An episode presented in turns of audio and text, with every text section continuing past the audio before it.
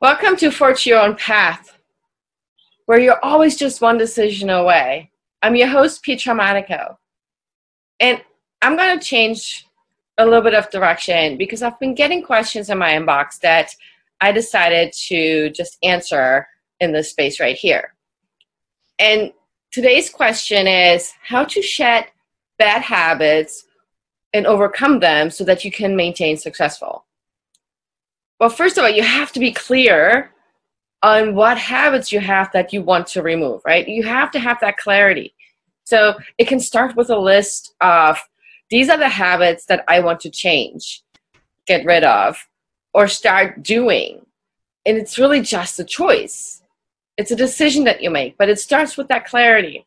And once you have that clarity, you can sit down and brainstorm, you know, some ways you could remove those habits, start doing those habits. And one of the things that I like to encourage is to start small. You're not gonna build a success habit, you know, for a lifetime on day one. It starts by maybe doing something one day, you know, with the goal of set doing it three to five times a day. It's sort of defining an action plan, if you will.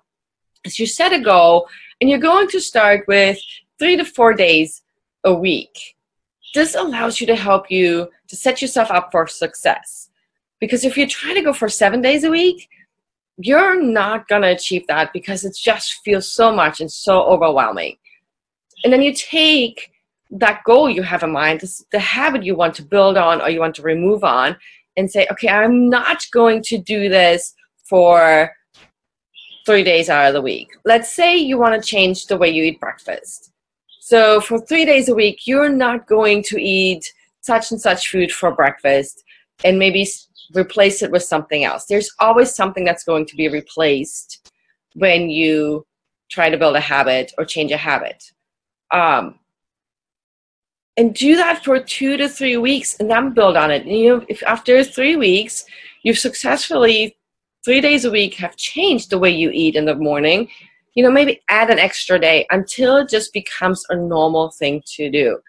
You want to start working out. Start with one to two days a week, maybe three days a week. Start with walking, you know, for 10 minutes a day and build on that until it becomes a daily thing for you.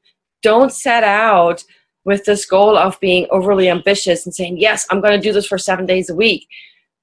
That is a stretch and it's too much because I guarantee you that you're not going to want to walk seven days a week. You're also going to need a downtime and rest time and just kind of, you know, not do that thing. But you can set that goal, make it small action steps, small action plan for three to four days a week, for three to four weeks a month, and build on that. When you've mastered the first part of doing it successfully for three to four days a week for like a month, then you can add a day, add, you know, another, maybe lunchtime if changing the way you eat is part of your goal. If it's about writing your book, you know, maybe you can write two days a week and you're writing 2,000 words per session and then build on that so that it becomes normal for you. You can't dive in and expect yourself to be successful immediately. You have to go slow and build on that. I hope you found this useful. If you want your questions answered, please email me at petra at petramonaco.com or go to my website and hit the contact page, um, and I'll be happy to answer them in future episodes. Thanks for tuning in.